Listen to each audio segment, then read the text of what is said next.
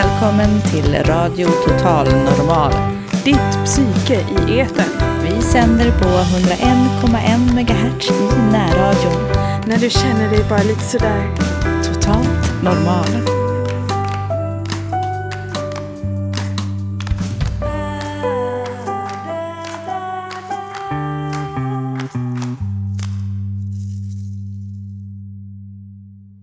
Du lyssnar på Radio Total Normal hundra en komma ett megahertz i närradion.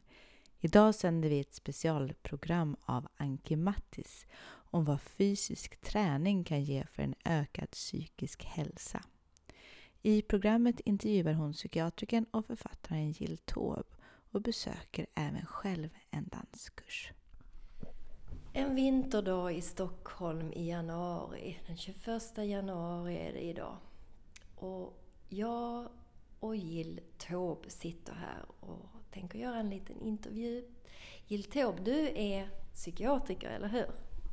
Stämmer bra. Det är min profession. Den har för min egen del, ska man säga, flikats ut väldigt mycket med andra spännande och väldigt viktiga arbetsuppgifter. Så jag är inte bara det man förknippar med att vara psykiatriker och jobba i vården, hälso- och sjukvården. Utan jag har sedan ganska många år haft förmånen att få ägna mig också åt friska saker. Nu syns det inte att jag gör sådana här citattecken, men ni får tänka i dem. Friska saker kan vara så många olika saker och jag kommer att prata mer om det förstås. Men så, så har det blivit för mig i mitt arbetsliv. Framförallt vad jag vet om dig är dels att du har skrivit en bok som heter Själ och hopp. Att det hänger ihop. Och det du skriver i den boken handlar mycket om hur fysisk aktivitet kan hjälpa till att man mår psykiskt bättre. Ge några exempel på vad man kan göra då. Du menar på vilken aktivitet?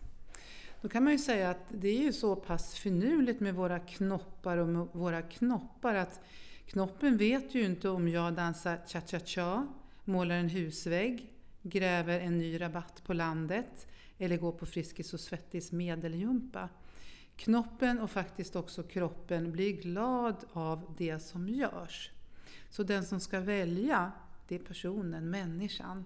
Välja någonting som man tycker om att göra. Men förstås så vet man mer än så om hur aktivitet påverkar exempelvis depression. Hur mycket man kan röra på sig för att dämpa symptom, hur lång tid man måste hålla på, hur lång period och så vidare. För det finns duktigt med forskning som har tittat på det här området. Ja, det kommer ju mer och mer forskning kring det här.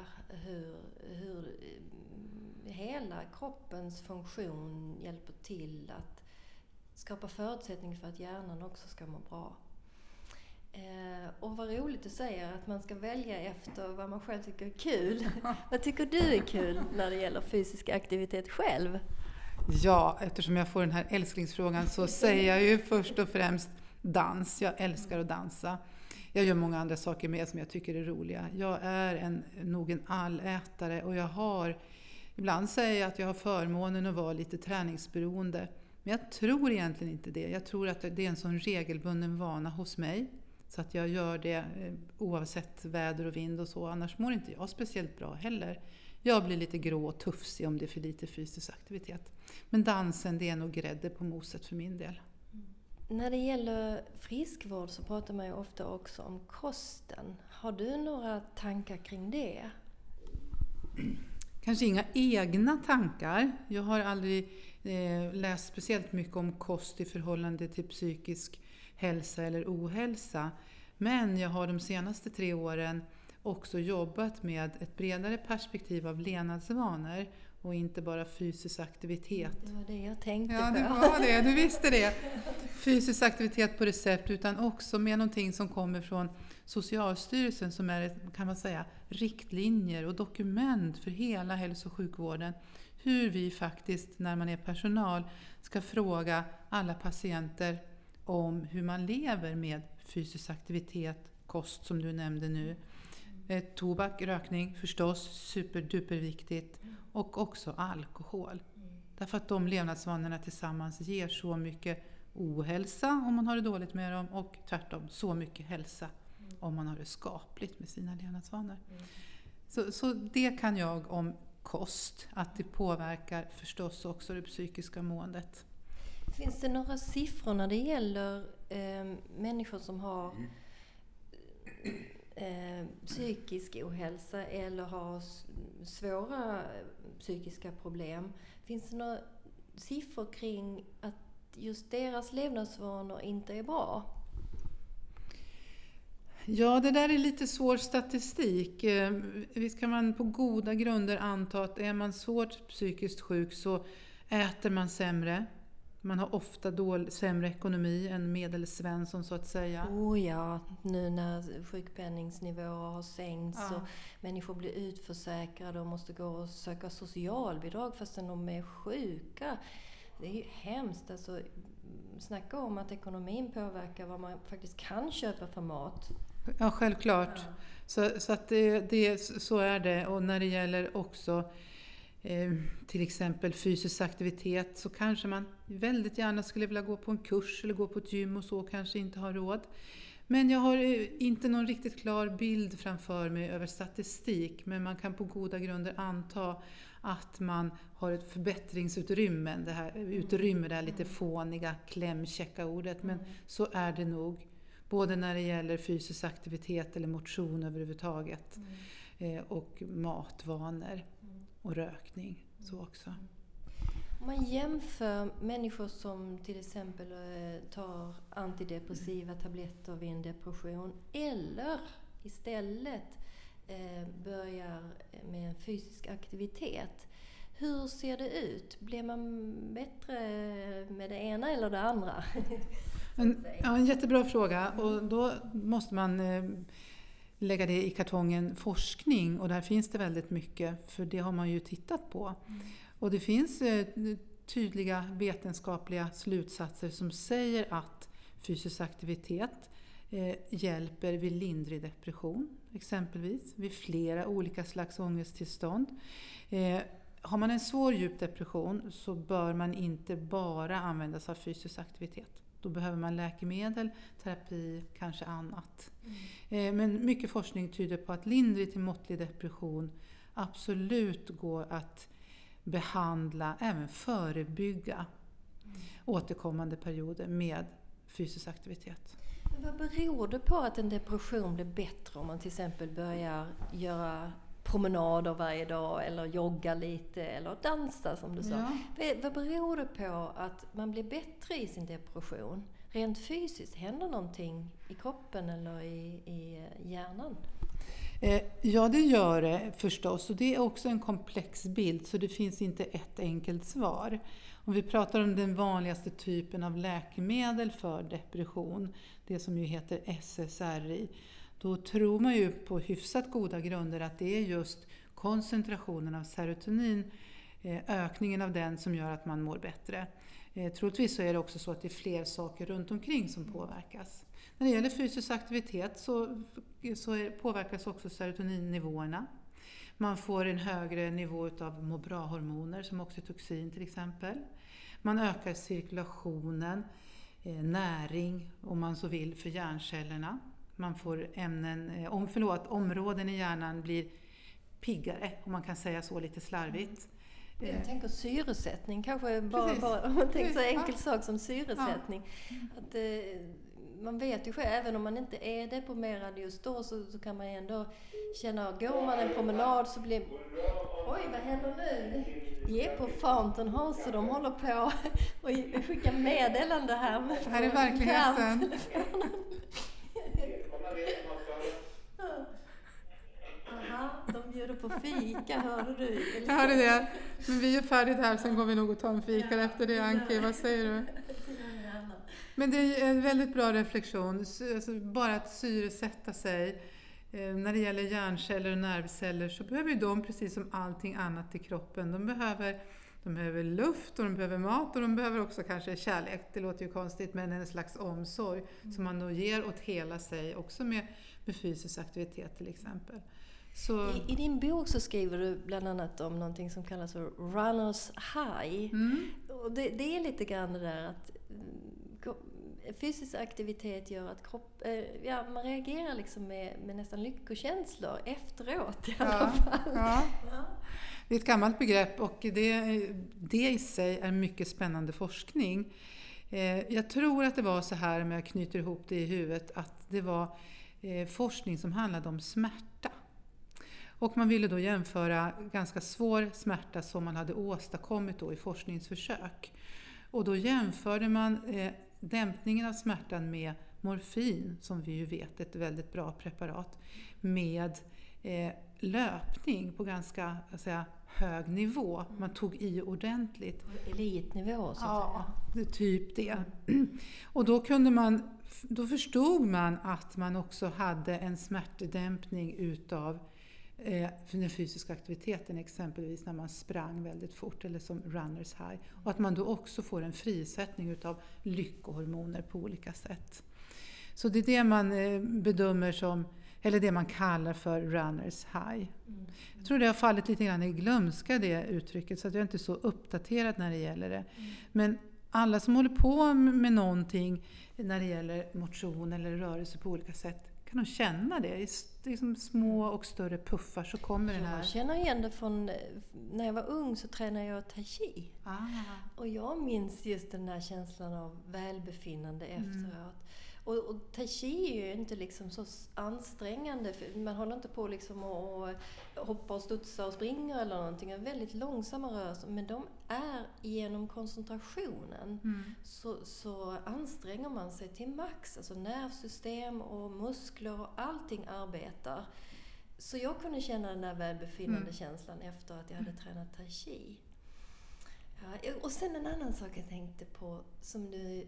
inte har skrivit om i din bok, men som jag har läst om, att skratta, att det ger eh, känsla av välbefinnande fysiskt. Mm. Ja. Jag kan ingenting om det, men jag håller med såklart. Eh, likadant så att kultur i ett brett perspektiv också är någonting som man mår mycket bättre av, självklart. För man kan få kultur på recept, och man vet också i vissa landsting. Man vet också att sjunga kör till exempel ger väldigt mycket fysisk känsla. Bara svämmar över av oxytociner och andra må bra hormoner. Mm. Så som gör att man mår bättre. Mm. Och säkert är det så också med skratt. Mm. Mm. Men jag är inte påläst på just det området. Men, mm. Och då kan jag bara föreslå dans igen då. För där mm. mår man så bra. Får frisättning av hormoner. Dansar man pardans så tar man ju också en annan människa, och det är vansinnigt roligt. Och jag tänker att allt det här hänger ihop. Både den fysiska aktiviteten mm. eller att eh, göra mm. någonting som gör att man kan skratta tillsammans med vänner, eller att man ser någon rolig föreställning eller går på bio, mm. mår bra film mm. eh, eller sjunga. Mm. Musik har jag läst om också, att lyssna på musik, att det sker en massa nya, mm. kop- nya mm. nervbildningar i hjärnan av att lyssna på musik. Mm. Det är helt otroligt, mm. men jag har läst att det finns forskning om det. Och att le. Mm. Bara att göra rörelsen att le, eh, har jag läst, sätter igång en massa processer som gör att man ökar sitt välbefinnande. Så även om man är ledsen, skulle man kunna ha ett recept på du ska le stelt i början, ja. Men kanske man skulle kunna ha det. Kan, jag skulle säga att um, området är väl ganska litet, men man skulle ju kunna lägga till det till annat i behandling, absolut. En liten fysisk aktivitet. Ja, det är en liten fysisk aktivitet, men, men den är viktig. Ack så viktig. Jag håller med dig om det. Så är det. Sen är det väl så, det blir en ganska bra ingång, för att vi måste ju veta ganska mycket rent vetenskapligt om saker och ting för att kunna föreslå sig att det här ska vara behandling. Mm. Och så är det faktiskt med fysisk aktivitet, att det finns så pass mycket forskat som man kan skriva det på ett recept. En lättare, Men lättare. Vad händer om man skriver det på ett recept? Om du, om mm. du ger ett sånt recept till någon, mm. får patienten någon hjälp med att till exempel betala ett simkort eller ett gymkort genom receptet? Eller är det bara att det är liksom, gör det här? Fysisk aktivitet på recept, som är det recept vi pratar om, som är en speciell framforskad form, och där det finns en bok som man slår upp i som heter F Y S, så att den här metoden FAR hänger ihop med F Y S. den, den är ett helt koncept. Och det allra viktigaste med det, det är faktiskt samtalet mellan mig som jobbar i sjukvården och patienten jag har framför mig. Att det här med att komma igång och röra på dig, vad det nu än kan vara för form, är någonting som är en del av din behandling. Mm. Sen kan det vara så att det blir billigare, därför att man har gjort en överenskommelse med Friskis och Svettis Haninge eller dansklubben Ebba i Tullinge eller vad det kan vara. Mm. Mm. Så att i varje landsting så finns det överenskommelser.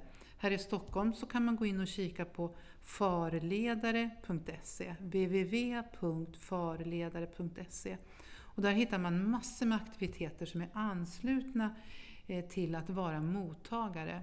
Ibland blir det säger billigare. Du förledare eller forledare? Eller vad, säg det en gång till långsamt. w w w punkt far ledare, fysisk aktivitet på receptledare. Så där kan man som vem som helst gå in och kika på vilka aktiviteter som finns. Sen går man till sin husläkare eller en annan kontakt man har i vården om man har en pågående ohälsa. Om man känner att man har ett behov att få stöd. Och så säger man så här, nu vill jag ha ett recept på fysisk aktivitet, tack så mycket. Mm. Och då är man redan lite påläst var, över vad som finns att erbjuda där ute. Självklart så kan man ta sitt recept och ta egna promenader, gå med stavar eller gå med vänner och så, mm. eller gå och simma. Det är svårt att komma igång när man ja. är deprimerad. Ja, det alltså det är det. Och sen tänker jag också människor som äter mycket psykofarmakamedicin, att det i sig påverkar att man blir orkeslös, mm. man orkar inte, man, man får inte den energin att resa sig ur soffan eller sängen och ge sig iväg ut. Um, men just det där med kurser i grupp mm. tror jag är ett sätt att i alla fall en gång i veckan. Och kanske också vardagsrumsdansa. Ja, vilket härligt ord. Hittar du det på det? Jag, nej, vi har i många, många år eh, vardagsrumsdansat själv mm. på fredagar. Och jag har hållit det nästan varje fredag, så tar jag en liten dans. Men jag har hörlurarna på, på öronen sen till större grannar. Och så dansar jag så länge jag orkar, kanske bara fem minuter. Eller, för jag har fysisk ohälsa. Så jag får inte lov att överanstränga. Men, men om jag dansar fem minuter eller en halvtimme beroende på hur, hur mycket jag orkar. Men det har varit många gånger min räddning för att hålla igång fysiskt och ha fysisk aktivitet. Så har jag löst det. Och det kostar ingenting heller att vardagsrumsdansa. Så, och nu ropar de om igen. Vet du Jill, innan vi slutar intervjun. Så tänker jag, du har ju själv en danskurs på gång mm. just nu. Och den kan ju också återkomma, så även de lyssnare som lyssnar längre fram, senare i höst kanske, på det här inslaget på Radio Total Normals hemsida som det kommer finnas. Att de kan kanske gå en sån kurs. Berätta om din kurs, vad den är just nu, vad den kostar. Och var man hittar kursen någonstans. Det gör jag med jättestor glädje. Eh, vår kurs heter Danssteget.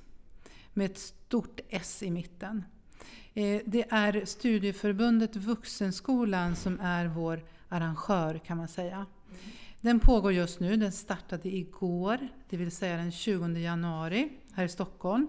Bagarmossens fina, jättefina Folkets hus. Den är superbillig tycker vi. Den kostar tvåhundranittio kronor för tio tillfällen. Och då får man vid varje tillfälle dels en kort föreläsning om hälsa. Det är du som föreläser. Ja, det är det. det, är det. Jante finns med överallt, men det är jag som föreläser. Och det kommer att vara olika teman. Det bygger inte på att man är med varje gång, så att man kan komma in gång tre om det inte passar och så. Det kommer att handla om hälsa, om dans, om psykisk ohälsa, en del diagnoser, om sömn. Så att det kommer att vara olika boxar kan man säga. Och sedan så är det två danser som kommer att vara som en röd tråd genom hela kursomgången. Och det är line dance och det är Zumba Gold som är en lättare variant av Zumba. Men de är väldigt olika, men det kräver inga förkunskaper. Man kommer som man är, man går som man är och man gör det man kan. Man deltar på sina villkor. Vi startade igår. Vi var sju stycken anmälda. Det var sju stycken där. Fler än antalet anmälda. Och vi blev överväldigade över att det var så många som kom. Kul, ja. Det var jättekul. Och sen så de som instruerar för dansarna, det är också, de är med också som kursledare. Två tjejer till. Och... Ja. Absolut, vi är tre stycken som har funnit varann i det här intresset för dans. Och Kerstin som leder Line Dance. Hon har själv psykisk ohälsa i bagaget. Svår sådan, men är nu pigg och kry och är vattenjumpafröken och dansinstruktör och så. Fantastiskt. Ursula eh, leder Zumban och hon har ingen annan relation än att hon känner oss som har olika ingångar i psykiatrin och psykiatrisk ohälsa. Så. Eh, och det här är vårt koncept och vi kommer med all sannolikhet att ge kursen flera gånger. Så, så att, eh, kika gärna in på Studieförbundet Vuxenskolans hemsida eller googla Danssteget, för jag tror att vi är ensamma om namnet, eller kika in här på Fountain House och kanske det ligger en broschyr här till och med. Det hoppas jag på. Tack så hemskt mycket Jill eh, Taube för den här intervjun eh, och alla, till alla er som lyssnar.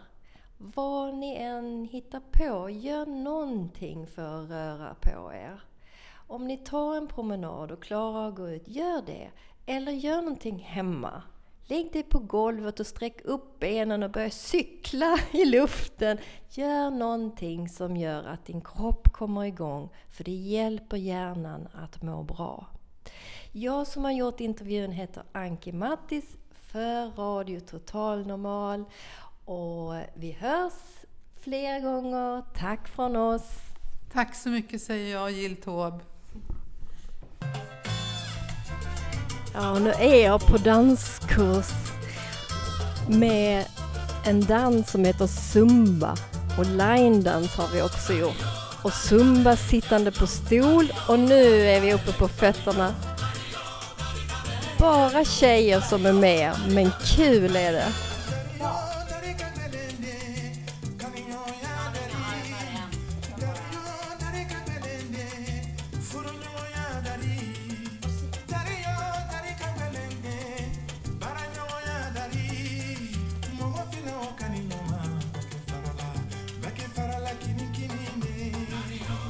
Nu är det stretching i slutet på danspasset för danssteget. Och det är stretching och långsamt och varva ner. Helt fantastiskt att gå på en sån här kurs. Och många gånger till ska det bli. Jag tror det är åtta gånger sammanlagt som den här kursen är. På tisdagar mellan klockan sex och kvart över åtta i Bagarmossen på Folkets hus.